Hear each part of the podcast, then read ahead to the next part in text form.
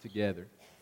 If you have your copy of God's Word with you this morning, I would love for you to turn with me to the first chapter of 1 John.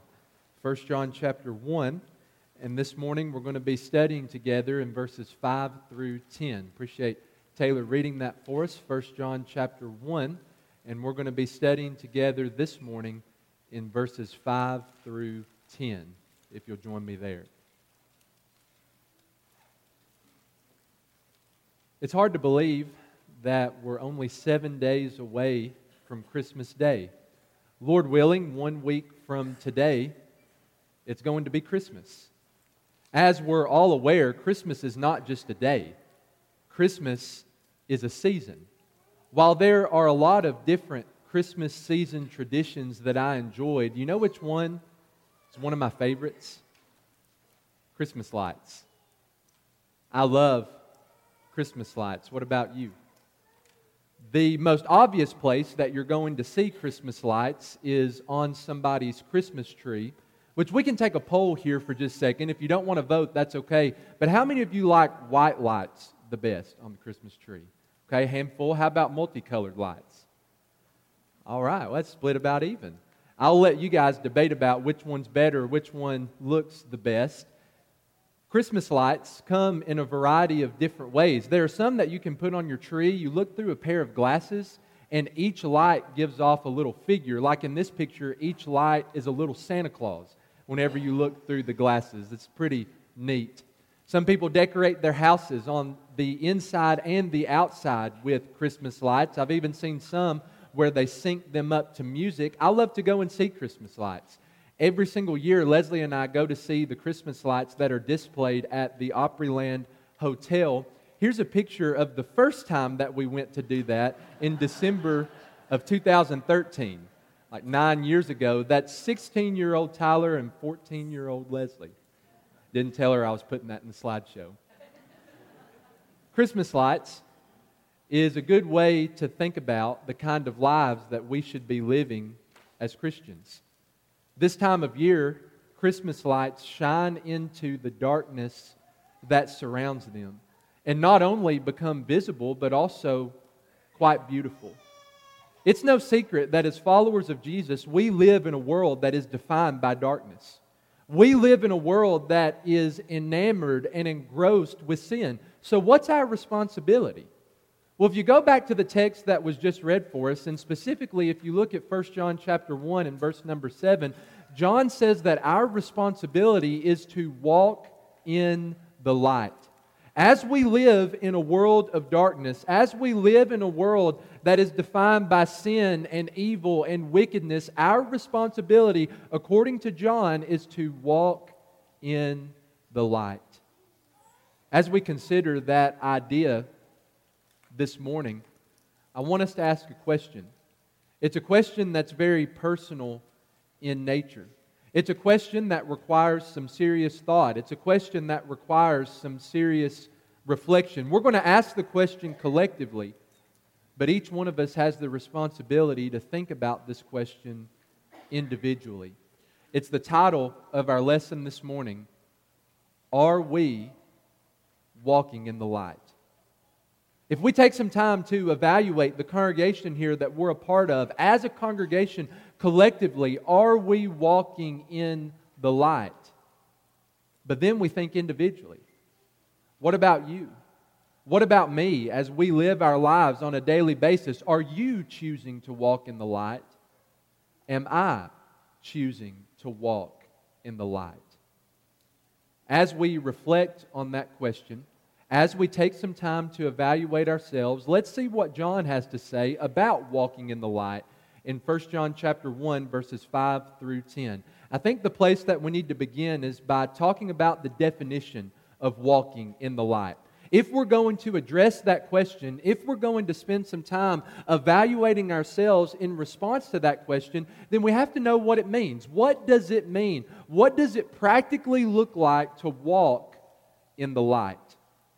Number one, whenever we walk in the light, it means that we are going to imitate God. When you look at 1 John chapter 1 and verse number 5, John begins in this text by saying, This is the message that we've heard from him. When you look in context, that's talking about our Lord Jesus. This is the message that we've heard from Jesus, and it's the message that we are declaring or proclaiming to you. When you read throughout 1 John in its entirety, it seems like John is writing against false teachers who were intentionally trying to deceive these Christians to which this letter is addressed. They had gone out from this church, they had gone out from this group of Christians, but that didn't mean that they were leaving them alone. They were intentionally trying to deceive the Christians that John is writing to. So, as John encourages this church to stand strong against these false teachers, he begins with a message that he heard directly from Jesus in chapter 1 and verse 5. John was a capable messenger. Not only is he an inspired writer, but think about the time that John spent with Jesus. He was an apostle of Jesus Christ. He spent three to three and a half years alongside of Jesus every single day. He had such a close relationship with Jesus that not only was he a member of Jesus' inner circle of disciples, including Peter and James, his brother. But when you read throughout his gospel, the Gospel of John, he identifies himself as what? The disciple whom Jesus loved.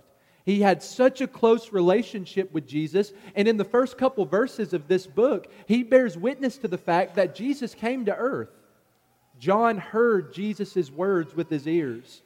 John saw Jesus with his eyes. John handled Jesus with his hands.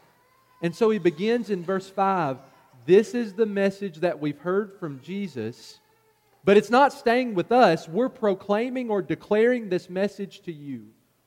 What is the message? That God is light, and in him there is no darkness at all. That's a message about God's character, God's nature. Who is God? We could answer that question by saying a number of different things, but when we look at this passage, one thing that we have to say is that God is light. Light and darkness cannot occupy the same space at the same time. Whenever light shines, it dispels, it overcomes, it removes the darkness. God is entirely light. And because of that, there's no darkness in him whatsoever. God is everything that is good in his nature and in his character. And as a result of that, there's nothing bad or evil or sinful in God. So, what kind of bearing does that have on us? What kind of impact does that have on the kind of lives that we choose to live? Well, that's where we go back to verse 7.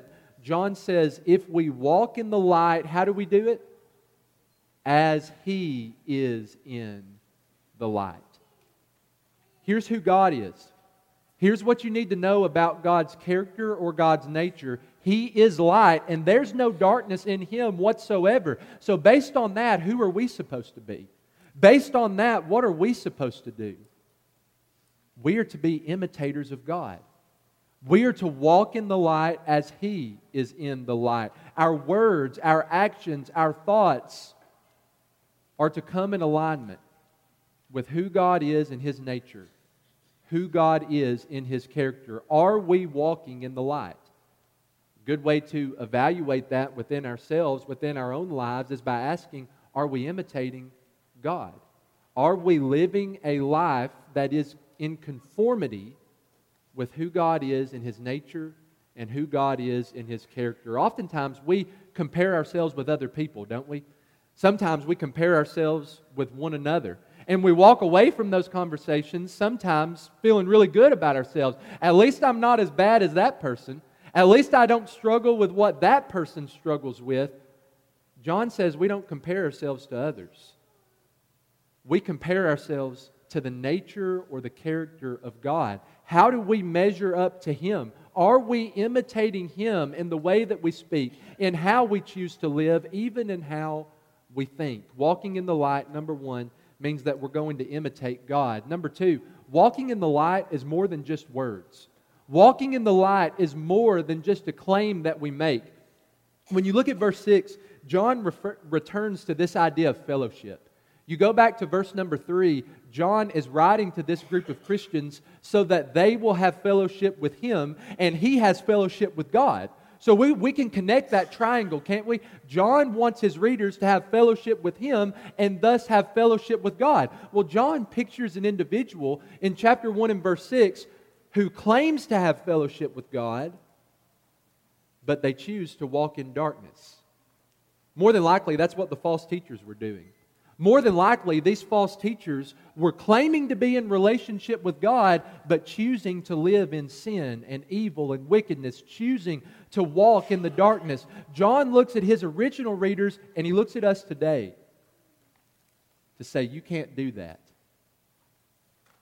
If we claim to have fellowship with God, but then we choose to walk in darkness, what are we doing? John says, number one, we're lying. We're not telling the truth. Whenever we make a statement like, I love God so much, I'm so thankful for God, I'm so grateful to live in fellowship with God every day, but then we choose to live in darkness, John says, You're not telling the truth. Those claims aren't right. They aren't in conformity with reality. When we come into an assembly like this one and we sing songs of praise like, Oh, how I love Jesus, and then we go out and live throughout the week not loving Jesus and not dedicating ourselves to Him, John says, You're lying. If you claim to have fellowship with God, but you walk in darkness, you don't actually have fellowship with God. The truth of God's Word teaches us not just to say we're in fellowship with God, but to live every day in fellowship with God. So, what happens when I make a claim about my relationship with God, but then I choose to live in sin? John says, number one, you're lying and you're not practicing the truth. You're not practicing what the Word of God teaches.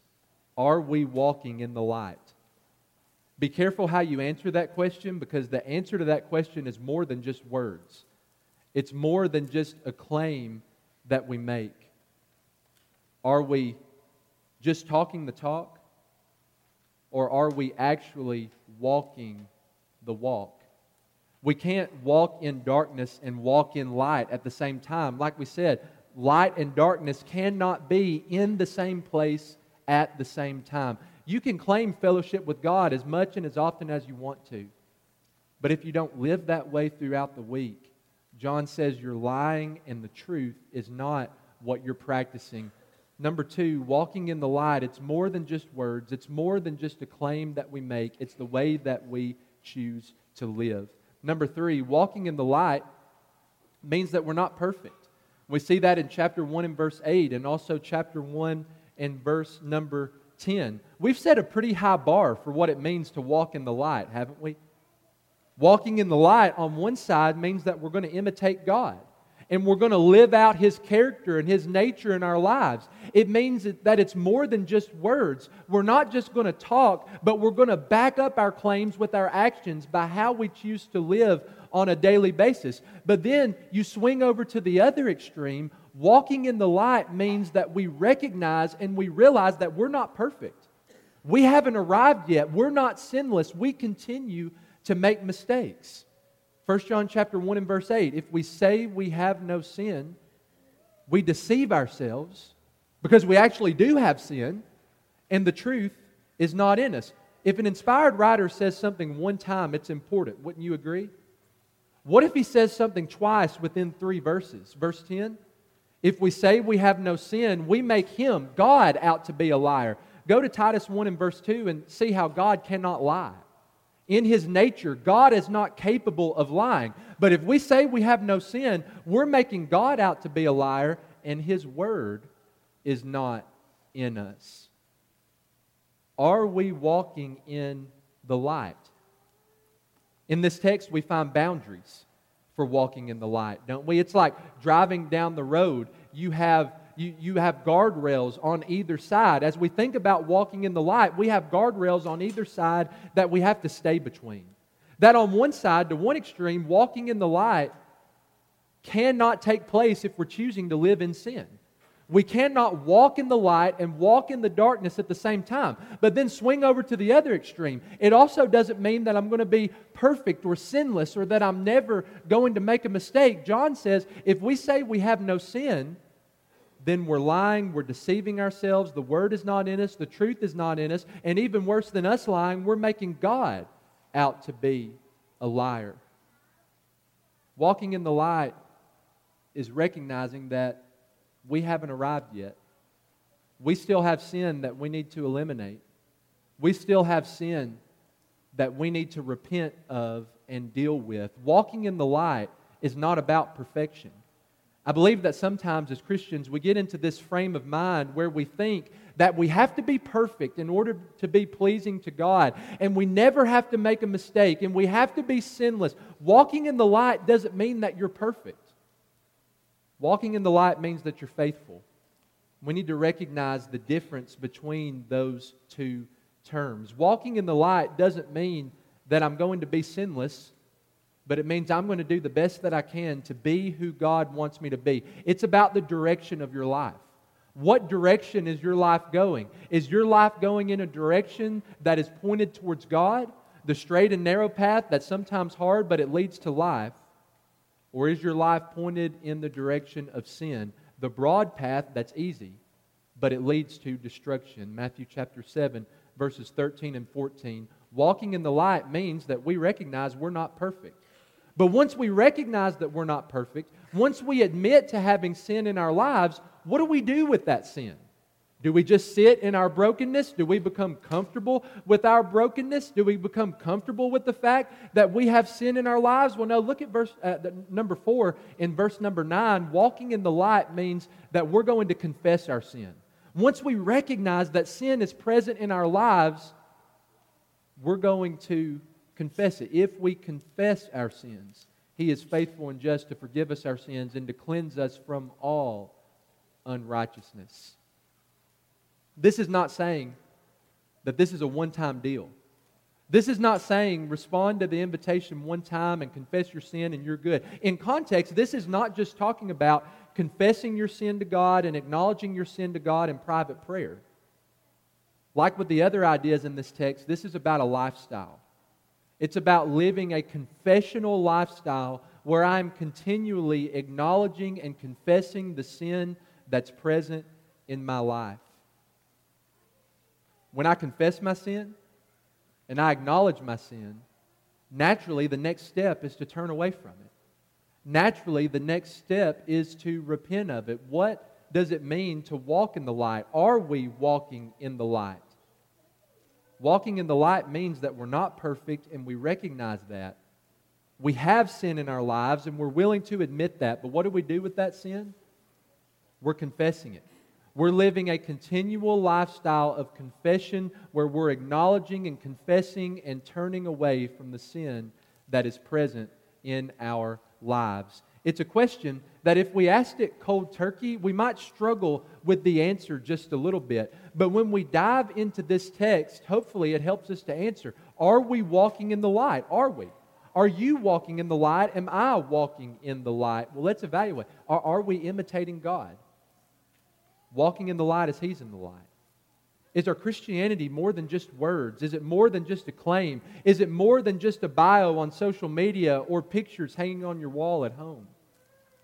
Are we recognizing our imperfection and responding to that imperfection with a continual lifestyle of confession? Are we walking in the light? Well, what's your answer to that question? Because as we continue in this text, John not only talks to us about the definition of walking in the light, he also talks to us about the results of walking in the light? Are we walking in the light? If you're thinking about your life and you're saying, Yes, th- this is what I'm about, and this is what I'm pursuing, this is what I'm seeking after every day, then as we consider these next couple points, think about the blessings that you're able to claim. It's not always easy to walk in the light, but I can guarantee you that it's always going to be worth it. And I hope we're able to see that over the next couple of minutes. Are we walking in the light? Maybe your answer to that is no. It's just not who I am right now. It's just not the way I'm living. I read through four of those points, and maybe I have a couple of them, but a couple of them I still have to work on. If you're not walking in the light, then consider over the next couple minutes what you're missing out on, the blessings that could be yours if you would make a different choice. Number one, whenever we walk in the light, we have fellowship with one another. When you look at verse 7, along with a few other statements in this section of Scripture, John presents a conditional statement. It's a statement like if we were to jump into a pool, we would get wet. Which I don't know why you would do that on a day like today. It's freezing cold outside. But just for the sake of illustration, if you were to jump into the pool, what would happen? You would get wet. If we walk in the light as He's in the light, then what happens? We have fellowship with one another. Isn't that awesome to think about? Whenever we walk in the light, we don't do it alone. Whenever we walk in the light, we don't do it in isolation. It's something that we do together in fellowship with one another. When we walk in the light, our fellowship with God is demonstrated in the fellowship, the sharing that we have with one another as brothers and sisters in Christ. It's not something we do alone. It's not something that we do in isolation. When I'm walking in the light and you're walking in the light, we're sharing in the same kind of life. We're marching in the same direction. We have the same goals. We have the same priorities. We have our eyes set on the same thing, the same person. And that is our Lord, Jesus Christ. Are we walking in the light? If you answer that question by saying yes, think about how great it is to have fellowship with one another. Think about how great it is to be surrounded by not just a community, not just a family, but the community and family of God. Us all living the same lives, going in the same direction, and having the same priorities. When you walk in the light, you don't do it alone. When you walk in the light, you don't do it in isolation. Instead, this is something that we do together. I don't know about you, but I love and I'm thankful for the church family here. That as we walk in the light individually, we are collectively able to have fellowship with one another. But then, what if you're on the other side of that question? Are we walking in the light? Maybe you're honestly evaluating and saying, No, that, that's not what I'm doing. Look at what you're missing out on. You're missing out on the greatest family to ever exist, the greatest community that this earth has ever seen, and that is the church of our Lord Jesus Christ, the kingdom that belongs to Him. There's a big push in the religious world to accept anybody who claims Christianity for themselves, regardless of the way that they choose to live. Here's what John says John says, Nobody can be in fellowship with this community of believers if they're not choosing to walk in the light. If they're not choosing to walk in the light as He is in the light. Number one, when we walk in the light, we have fellowship with one another. It's a horizontal result of walking in the light. But then notice as we continue, there's also a vertical result of walking in the light, that as we walk in the light, we're able to claim cleansing. We're able to claim forgiveness. If we walk in the light as He's in the light, first we have fellowship with one another. But then what's the second thing? The blood of Jesus, His Son, cleanses us from all sin. This text has already taught us in verse 8 and verse number 10 to admit that we have sin in our lives. If we say we have no sin, we deceive ourselves, the truth is not in us. If we say we have no sin, we make him out to be a liar, and his word is not in us. This text has already taught us that we have sin present in our lives. What does that sin do to us? That sin stains us deeply. What does the blood of Jesus do whenever we walk in the light? Usually, if you were to spill blood on something, it would stain it pretty bad, not the blood of Jesus. The blood of Jesus does not stain us. The blood of Jesus removes all of our guilty stains. The blood of Jesus cleanses the stains that we have put on ourselves by our own choice and our own decision. The blood of Jesus, his son, cleanses us from what? Underline this verse Underline this word all sin. Don't you love that word? You see it again in verse number 9. As we walk in the light, the blood of Jesus continually cleanses us of some of our sins. That's a great message, isn't it? As we walk in the light, the blood of Jesus continually cleanses us of our minor sins, but then those major sins, we have to work a little bit more to get those removed. It's not the message. as we walk in the light, the blood of Jesus is a continual fountain that cleanses us from every single sin that we commit. Sometimes we view ourselves outside of the scope of God's forgiveness. John responds by saying, Walk in the light, and your sins are continually washed away in the blood of Christ. We see it again in verse 9. If we confess our sins, we go back to the character, the nature of God. If we confess our sins, He is faithful, dependable, He is just. He's going to do the right thing to forgive us of our sins and to cleanse us from, underline it again, all unrighteousness. Are we walking in the light? If you answer that question in your life by saying yes, not only do you have fellowship with this body of believers, but the blood of Jesus is continually cleansing you of your sin. If you're walking in the light, then you're not going outside of salvation and into of salvation as you live your life on a daily basis. But that's the way that we commonly think about it, isn't it?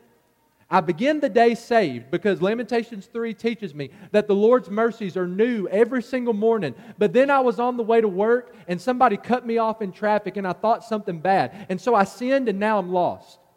But thankfully, I had the time when I got to work to spend some time in prayer and to ask for the Lord's forgiveness. And so now I'm over here and I'm saved again.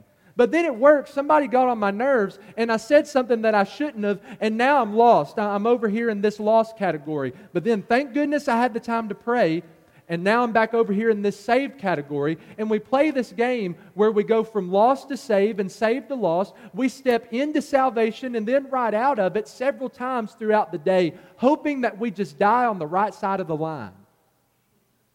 That's not the blessed assurance that we have in Jesus. That's not what this text teaches us in 1 John chapter 1 and verse 7. John teaches us here that if we walk in the light, we stay in the saved column. Yes, we're going to make mistakes. Yes, we're going to sin. We talked about that a few minutes ago. But if we walk in the light as he's in the light, the blood of Jesus is a continual fountain that continually cleanses us of every single sin that we commit. He's faithful and just to forgive us our sins and to cleanse us from all unrighteousness. Are we walking in the light? Maybe you're on the other side. And you're thinking, that's not really who I am. If you're not walking in the light, the reverse is also true. There's no cleansing, there's no forgiveness. The fountain, the forgiveness is available, but it's not being applied.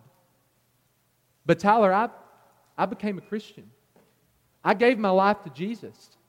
I was immersed underneath the waters of baptism where my sins were washed away. But we have to continue to be faithful, don't we? We have to continue to walk in the light. The teaching, the doctrine of once saved, always saved is not what the Bible teaches. Becoming a Christian is a great thing, but it's only the beginning. We have to continue to walk in the light for the blood of Jesus to cleanse us of our sins? Are we walking in the light? It's a question that shouldn't just be considered in a setting like this one, but a question that we should consider every day of our lives. It takes some honest evaluation. Am I imitating God? Is this more than just words to me? Am I recognizing that I'm not perfect and living a continual lifestyle of confession and acknowledgement of the sin that's present within me? If the answer to that question is yes, as we said, it's not always going to be easy, but it's always going to be worth it. Because as you walk in the light, you find fellowship with the best people in the world, the people that belong to our Lord Jesus. And the Lord Jesus is involved in your life. He's the one who is cleansing your sin. He is the one who is wiping your sin away to where God the Father says, I don't even remember the sins that you've committed in Hebrews 8 or Jeremiah chapter 31. If you're not walking in the light, then you find yourself in a dangerous spot. It's a place of no fellowship, no cleansing, no forgiveness. But that's not where you have to stay. That's not where you have to remain. If you have any doubts about where you are in your relationship with God, if you need prayers or encouragement from your brothers and sisters, or if you'd like to make that decision to become a Christian today and to put Christ on in baptism, we'd love to help you right now as together we stand and sing.